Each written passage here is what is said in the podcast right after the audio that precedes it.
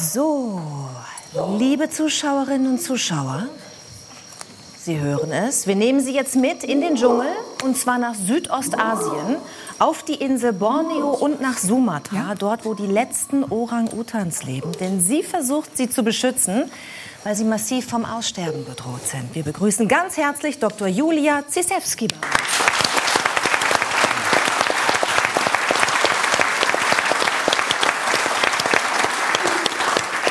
Was lösen diese Dschungelgeräusche, die wir, glaube ich, von YouTube äh, runtergeklammert haben, bei Ihnen aus? Ich finde, es hört sich an wie Kröten, aber es sollen Orang-Utan sein. Ja, das ist ein Männchen, ein großes Männchen, das den sogenannten Long Call macht.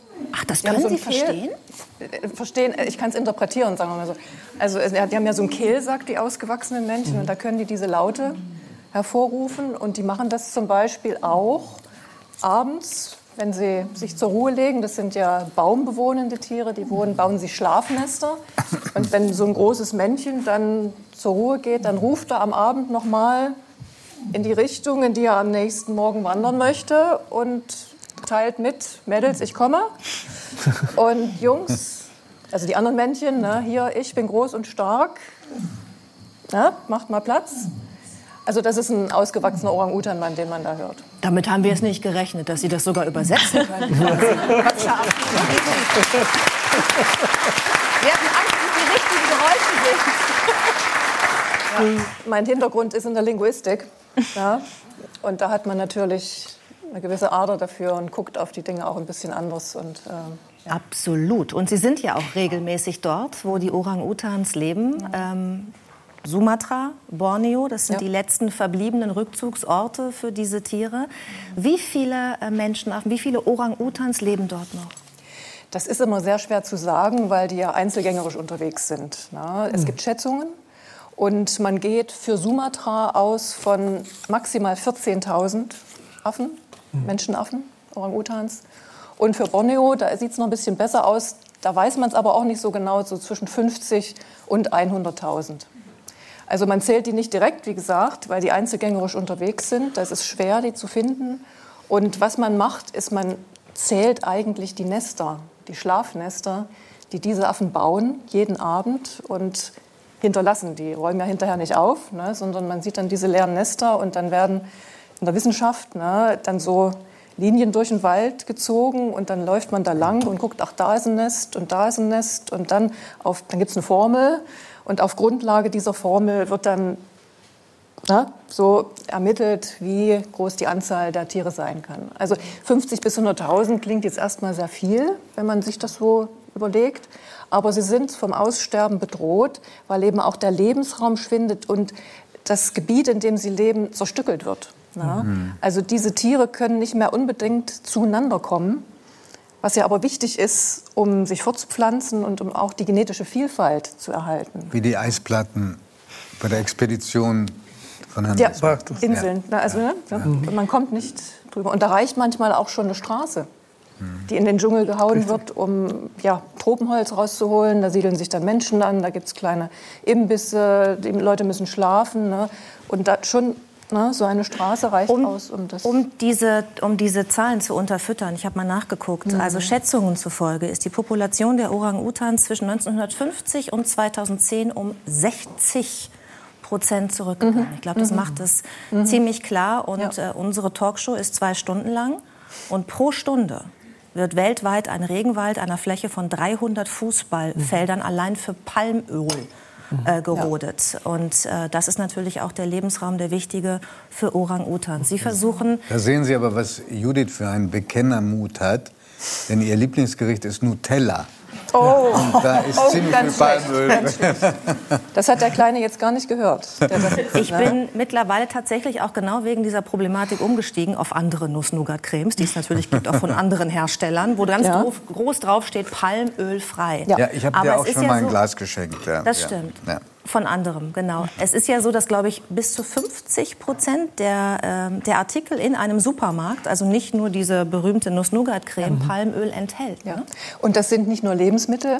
Bei Lebensmitteln kann man es sehen, da steht es ja in der Inhaltsstoffliste, es müssen ja alle Inhaltsstoffe ausgezeichnet werden, sondern das sind auch Waschmittel, das sind Kosmetika, Reinigungsmittel, Seifen. Seifen, Kerzen Selbst im, im Tierfutter ist es manchmal drin. Ja, man, es ist ganz schwer, drum rumzukommen. Ne? Also wir mhm. verwenden es eigentlich täglich mehrmals, ohne uns überhaupt dessen bewusst zu sein. Es steckt auch im Biodiesel drin. Richtig. Da kommt es mit rein. Ne? Es zählte ja als nachwachsender Rohstoff. Diese Ölpalmplantagen, die da angelegt werden, das sieht doch alles so schön grün aus. Ne? Aber an sich sind das grüne Wüsten. Da gibt es mhm. keine Biodiversität mehr. Da leben Nager und Schlangen, die die Nager fressen und vielleicht noch ein paar Vögel. Und ja, diese Plantagen, wenn man hört Monokulturen, wenn man in Deutschland durch eine Monokultur fährt, dann ist das ein Rapsfeld mhm. ja, oder ein Sonnenblumenfeld und dann fährt man ein paar Minuten und dann ist man durch. Wenn man durch eine Palmölplantage fährt, dann fährt man nicht Minuten, man fährt Stunden, man fährt Tage, man fährt Nächte. Das ist dann vielleicht ein anderer Eigentümer. Ja, das sind ja riesige Konzerne. Aber die Dimension kann man sich ja eigentlich gar nicht vorstellen. Sie versuchen ja jetzt genau da zu helfen und diesen Lebensraum äh, zu schützen. Ähm, können Sie sich noch an Ihre erste Begegnung mit einem Orang-Utan bei dieser Arbeit erinnern? Natürlich.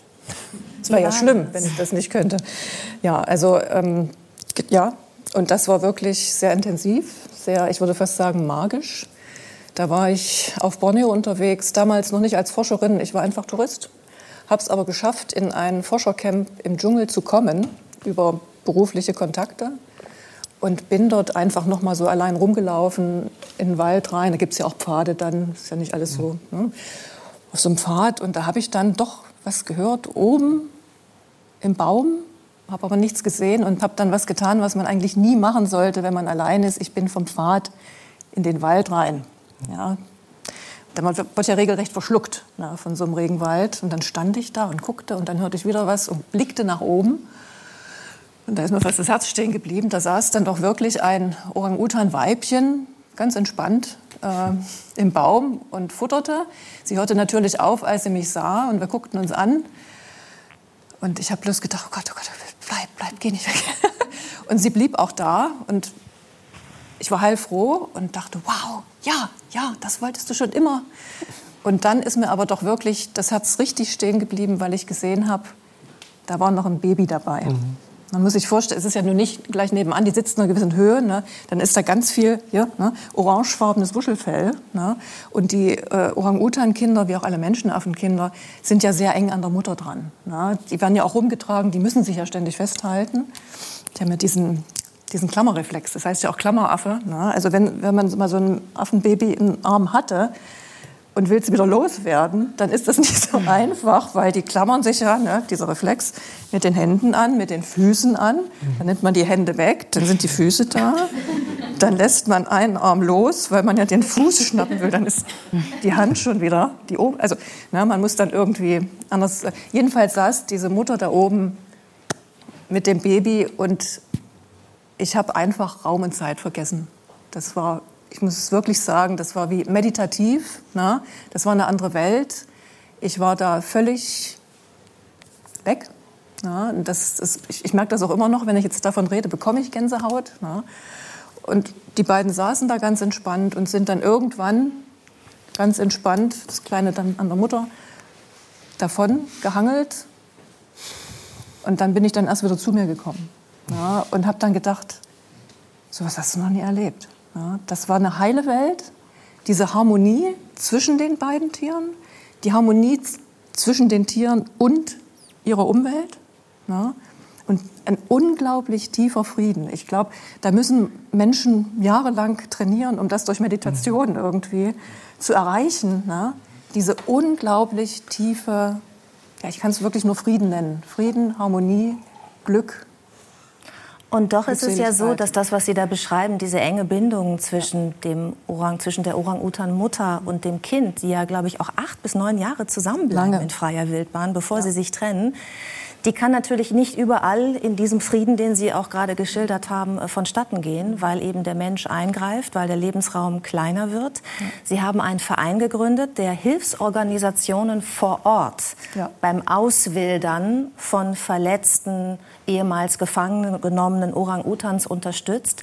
Was ist da ähm, eine Geschichte, die Ihnen besonders in Erinnerung geblieben ist? Also ich habe mich ein bisschen mit Ihnen beschäftigt und ich könnte mir vorstellen, dass Brenda Brenda eine von den vielen Geschichten ist, die sie nicht mehr loslässt.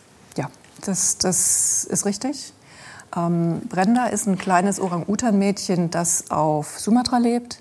Die kam im Jahr 2019 im Alter von, geschätzten Alter von rund vier Monaten, also wirklich noch ganz, ganz klitzeklein, in einer Auffangstation.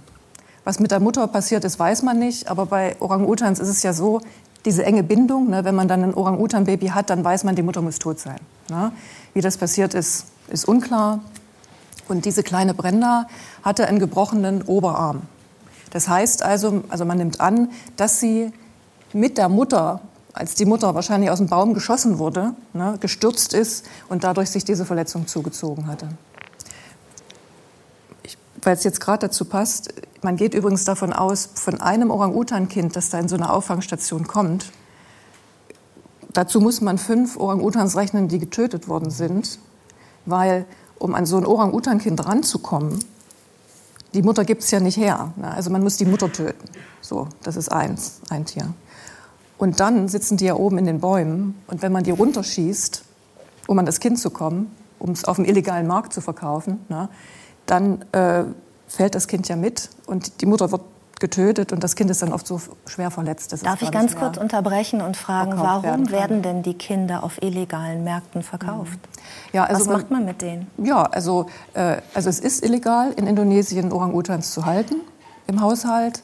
Es wird trotzdem gemacht und es wird auch viel Geld dafür bezahlt. Aber es werden auch Tiere ins Ausland gebracht. Ne? Gibt es auch Abnehmer. Ja, und in indonesischen Haushalten, ja, das ist wie ein Kuscheltier. Ne? Das ist einfach niedlich, das kann man wie ein Kind anziehen, das kann man füttern. Das, die sind ja auch wie Kinder, die machen Bäuerchen ne? und man muss ein Fläschchen geben. Ne? Und äh, nur werden die Tiere ja dann auch mal größer und stärker. Und dann kann man sie nicht mehr kontrollieren. Und dann sitzen die in Käfigen und sie wachsen und die Käfige wachsen nicht mit. Ne? Und äh, ja, das, also da gibt es ganz, ganz schreckliche Schicksale. Also wenn die Glück im Unglück haben, dann wird das gemeldet. Dann kommt eine Hilfsorganisation, ne, von denen, die wir unterstützen, oder auch die Polizei und holt diese Tiere dort aus den Haushalten raus und bringt sie in Auffangstationen. Bei den Kleinen kann man dann noch viel machen. Bei den älteren Tieren, die kann man nicht mehr auswildern. Das schafft man nicht mehr. Die muss man dann gut unterbringen, um dann noch einen, einen möglichst artgerechten Lebensra äh, Lebensabend zu gewährleisten. Da Wie lange dauert denn so eine Auswilderung, die Sie unterstützen mit Ihrem ja. Verein? Also Brenda ist jetzt noch in der Station. Ich muss noch dazu sagen, der Oberarm wurde erfolgreich operiert von einem Schweizer Chirurgen, der zufällig vor Ort war, weil er eigentlich eine Orang-Utan-Dame operiert hatte, die mit mehreren Knochenbrüchen und 70 Gewehrprojektilen im Körper eingeliefert worden war, auch mit blind geschossenen Augen. Die konnte auch gerettet werden. Und dieser tolle Schweizer Chirurg hat dann das kleine Oberärmchen, das ja nun mhm. wirklich nicht dünner war als dieser Finger, ne, super operiert. Und als ich Brenda das erste Mal sah, kletterte sie unglaublich. Ja, der Wille, der mhm. Lebenswille, den Sie beschrieben haben. Genau das, ja, das ist da. Und Sie ist jetzt ein ganz normales kleines Orang-Utan-Mädchen und bei den kleinen Orang-Utan-Kindern dauert das Jahre, mindestens acht Jahre, hm. bis, man sie, hm, bis man sie in die Freiheit schicken kann. Und das ist unterschiedlich. Es gibt Schlauere, na, es gibt weniger Schlaue, die müssen, brauchen ein bisschen länger, um zu lernen, ne, wie man klettert und sich ein Nest baut. Es gibt bequemere und weniger bequeme. Ne? Also das Hotel Mama, ne? Mhm. sag ich mal. Das gibt es ne? auch, bei, auch bei Orang-Utans, kann ich bestätigen. Also auch in der freien Wildbahn sind die ja acht bis zu acht oder manchmal auch länger Jahre mit ihren Müttern zusammen und deshalb kann man sie auch nicht guten Gewissens äh, wieder in die freie Wildbahn vorher entlassen. Es muss ja klappen. Ne? Wir sehen jetzt gerade Bilder äh, ja. von äh, einer Auswilderung, wo auch Sie sich äh, verabschieden. Nein, äh, wir planschen. Das ist eine. Äh, Davor, da haben Sie gerade nicht geschaut, da hatten wir schon Bilder. Ähm, Entschuldigung. Da, da, haben Sie, das, das sah jedenfalls sehr nach Abschied aus. Ja, das ist möglich, ja. ähm, mit welchen Gefühlen passiert das bei Ihnen? Ja, das, das ist natürlich sehr emotional. Ne? Ich meine, auch wenn man jetzt nicht jedes Tier lange begleitet hat oder natürlich man weiß, welche Anstrengung steckte dahinter, welche schlimme Dinge sind diesem Tier passiert. Man hat es so gut es ging geheilt und gibt es jetzt ne, in, in ein Leben in Freiheit, in einem sicheren Gebiet, was ja auch wichtig ist. Und das, das, macht, das macht schon was mit einem. Ne? Da wird es einem anders, dann kriege ich wieder Gänsehaut, wenn ich darüber spreche. Ne? Das ist schon ja, sehr emotional. Ne? Aber man freut sich natürlich auch. Und das gibt einem dann auch wieder Kraft. Mhm. Ne? Man sieht ja, der Erfolg ist da, weiterzumachen. Ne? Ja, und diese, klar. dieses Auswilderungsgebiet ist ein sicheres Gebiet. Und die Tiere werden dann auch nicht reingesteckt und gesagt, ja, super, ne, toll, tschüss, viel Erfolg, sondern die werden auch noch begleitet. Mhm. Ne? Da ist jetzt nicht so das Risiko. Es gibt ja eine große Ähnlichkeit zwischen, also genetisch auch, zwischen Orang-Utans oh ja. und zwischen Menschen. Sie haben vorhin zu Beginn des Gesprächs gesagt, Sie sind Linguistin ja von Haus ja. aus. Ja. Ähm, vielleicht können wir alle die Sendung jetzt auch nutzen, um zumindest so ein bisschen Kommunikationsverhalten zu lernen von den Orang-Utans. Vielleicht können Sie uns ähm, ja was beibringen. Also Sie haben ja Heinz Strunk an Ihrer Seite. Äh, den Sie, an dem Sie jetzt vielleicht mal demonstrieren könnten, wie so ein Orang-Utan ich weiß nicht, äh, kommuniziert. Man, man, man, man, merkt, man merkt keinen Grund, wie, die Vorfreude von anderen. Naja, wir können es ja mal versuchen. Na, also Orang-Utans äh, kommunizieren, wie andere Menschenaffen auch, über Vokalisation und über Gesten. Also ich könnte jetzt zum Beispiel eine Vokalisation anbringen und sagen, sagen, ja, habe ich verstanden.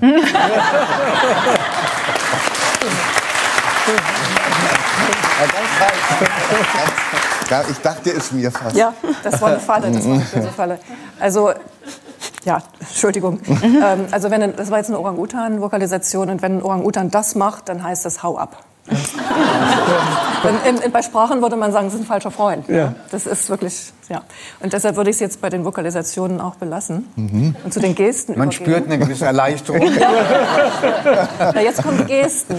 Und da gibt es ja verschiedene Sorten. Es gibt äh, taktile Gesten, wenn man berührt, oder es gibt visuelle Gesten, dass man irgendwelche Körperbewegungen macht. Na, oder Was würde denn Gesten. Tschüss bedeuten? Weil dafür hätten wir jetzt noch Zeit. Äh, Tschüss sagt man eigentlich nicht, da, da dreht man sich weg und hangelt weiter. Mhm. Ach so, ganz einfach. Ja. Aber ich kann ihn zum Beispiel so, so anstupsen. Ne? Das hieße dann, guck mal, ich, ich will was von dir. Ja? Das mhm. ist schon noch ganz neutral. Ne? Und dann guckt er, also macht. Mhm, ne? guck, ja. Er guckt. Und dann kommt es darauf an, was ich mache. Ne? Ob ich dann so mache, das wäre wie Spiel, Spiel mit mhm. mir. Ne? Zum Beispiel.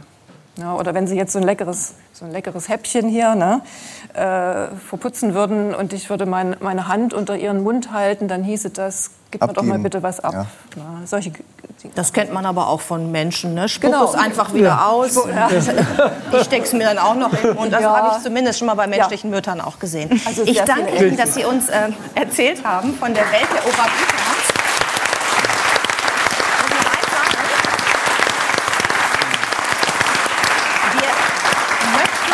Der Goldenen Bild der Frau bedanken, die uns diese Filmaufnahmen zur Verfügung gestellt hat, denn sie wurden auch ausgezeichnet mit ja. dem Goldenen Bild der Frau Award für ihre Arbeit. Äh, sie haben das Bundesverdienstkreuz äh, bekommen und wir finden völlig zu Recht, vielen Dank für dieses Engagement, dass Sie ein bisschen Lobbyarbeit geleistet haben für die Orang-Utans.